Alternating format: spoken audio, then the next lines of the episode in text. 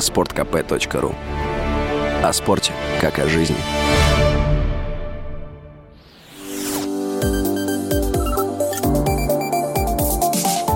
Что нового в союзное государство?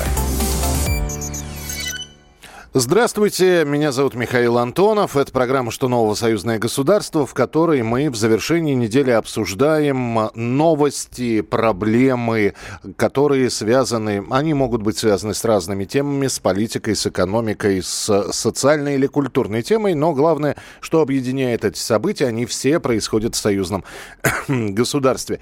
Сегодня президент Беларуси Александр Лукашенко обратился э, к народу Беларуси национальному собранию. Это было традиционное обращение белорусского президента, и, и площадка была традиционная, овальный зал Дома правительства, э, но не в этот раз. Уже второй год подряд послание проходит во Дворце Республики, и это сделано для того, чтобы позвать как можно больше людей.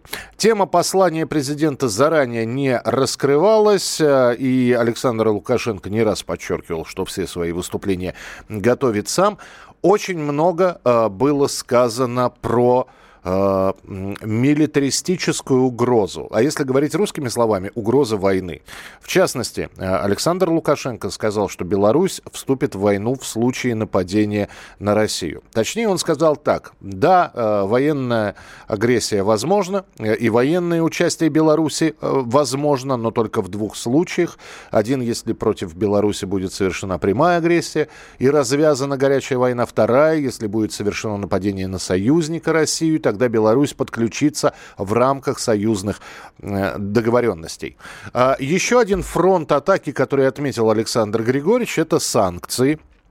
Он сказал, не думайте, что это вызов только для нас, это мировая тенденция, тренд, фактически технология глобальной экспансии. Ну и третий раз, когда была упомянута военная тема или с намеком на войну, это когда а, президент Беларуси начал говорить про милитаризацию Польши, что польское правительство, да и сама страна действует безапелляционно, бесцеремонно, финансировала и снабжала ресурсами радикальную оппозицию, годами создавала координационные центры недавно провалившегося мятежа.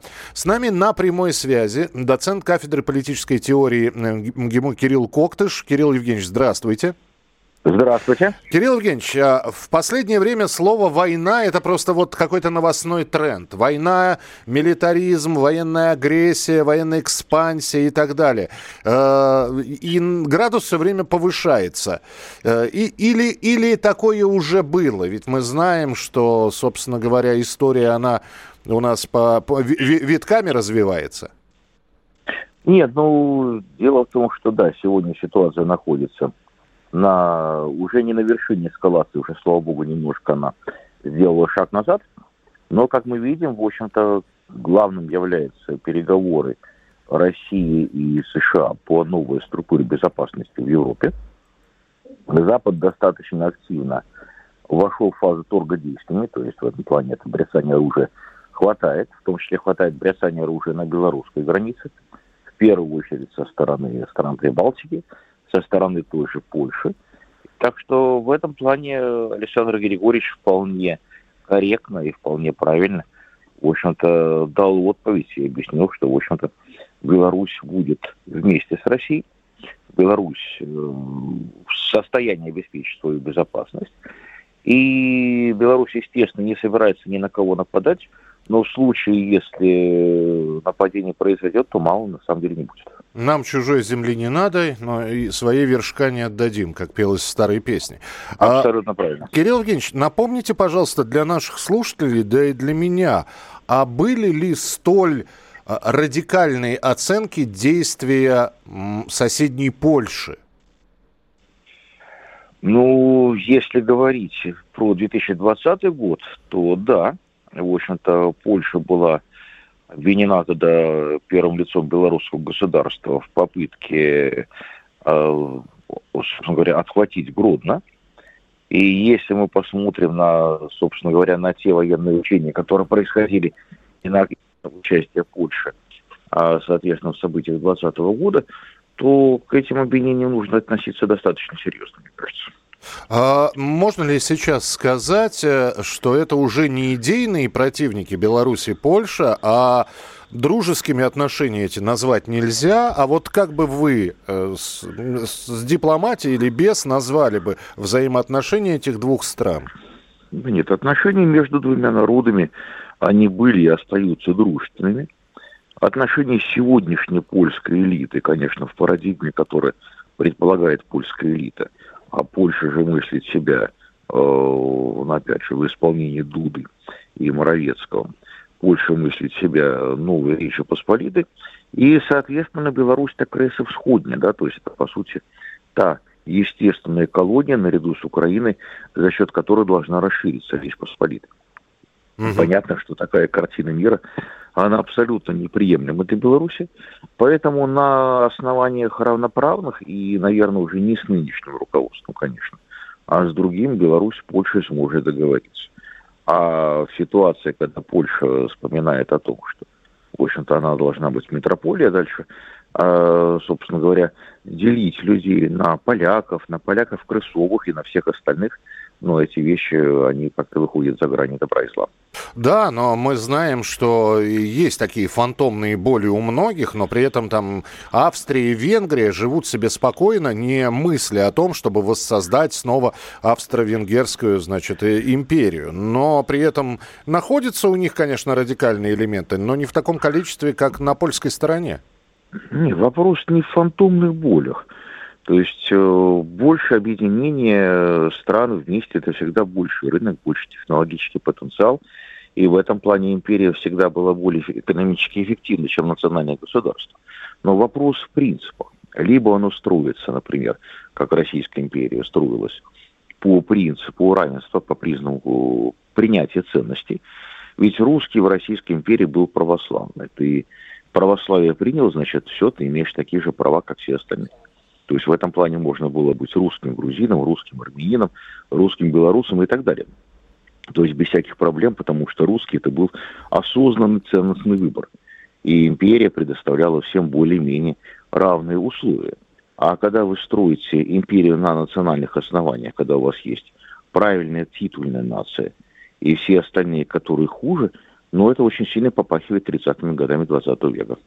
Сегодня было большое интервью главы Министерства иностранных дел России Сергея Лаврова четырем радиостанциям, в том числе радио «Комсомольская правда». В частности, разговор зашел о союзном государстве. Я предлагаю вам буквально 50 секунд из того, что сказал министр, послушать прямо сейчас. Документы рамочные. Они э, предполагают работу, которая уже началась по наполнению каждого из этих 28 направлений конкретными правовыми решениями прямого действия. И прежде всего в экономике, финансах, транспорте, связи и так далее. И ближайшие 2-3 года эта работа должна завершиться, как решили президенты. Вчера мы провожали в Белоруссию нового посла Бориса Вячеславовича Грызлова. На этой церемонии был и Владимир Ильич Семашко, посол Беларуси в Российской Федерации. Я напомнил еще о таком направлении нашей совместной работы, а, как выравнивание прав наших граждан. Очень много уже сделано, я думаю, 95% прав выровнено, но в некоторых областях еще остаются вопросы, которые требуется поскорее решить. В частности, условия предоставления медицинских услуг, условия предоставления гостиничных площадей гражданам, просто которые по личным делам а, путешествуют. А, это то, что сказал Сергей Лавров, а, а у доцентра кафедры политической теории МГИМО Кирилла Коктыша я все-таки спрошу, у нас буквально минутка. 28 а, программ были приняты буквально несколько месяцев назад, и, по словам министра, работа идет буквально каждый день, и займет реализация этих программ около двух-трех лет. Это слишком оптимистичные или, э, наоборот, реальные абсолютно сроки да нет, почему? Это вполне реальные вещи. Ведь не надо забывать, что и Беларусь, и Россия имеют общий советский опыт, имеют общие стандарты. А речь, в первую очередь, о выравнивании стандартов экономики – Поэтому здесь э, вопрос как раз-таки вполне может быть решен за это время, смотря как работать и смотря насколько интенсивно все это реализуется. Ну и финальный вопрос. Э, говори, говорили, что э, есть такая идея столица союзного государства Смоленск. Что вы думаете по этому поводу? Ну, неожиданно, но с целью развития инфраструктуры в Смоленской области это могла быть интересная вещь. учитывая, что область на сегодня находится далеко не в лучшем состоянии и после войны так и не восстановилась, ну, возможно, это бы дало достаточно мощный импульс для ее развития. Спасибо большое. Кирилл Коктыш, доцент, доцент кафедры политической теории МГИМО, был у нас в прямом эфире в программе «Что нового? Союзное государство». А, мы рассказывали уже о магазине, а, где продаются вещи, толстовки, футболки с цитатами Александра Лукашенко. Так вот, в Москве а, хотят открыть такой же магазин в белорусском посольстве. И говорят, что вот эта вот одежда, или как модное слово «мерч», пользуется большим спросом. Сейчас идет а, а, ассортимент, утверждение его. Ну а пока магазин не открыт, мы с вами услышим, что можно посмотреть интересного на телеканале «Белрос». Зимой 1959 года в горах Северного Урала при загадочных обстоятельствах погибла группа из девяти туристов под руководством Игоря Дятлова. Со дня той трагедии прошло 63 года, но до сих пор нет однозначного ответа на вопрос, что же случилось. Представляем тщательный сбор материалов, связанных с таинственными событиями, детальный анализ достоверных фактов. Реальная история, рассказанная реальными людьми, родственниками, следователями, экспертами. Никаких версий, никаких гипотез, только правда. Смотрите первую серию документального фильма «Перевал Дятлова. Конец истории» 5 февраля в 12.30. Что нового в союзное государство? Программа произведена по заказу телерадиовещательной организации Союзного государства.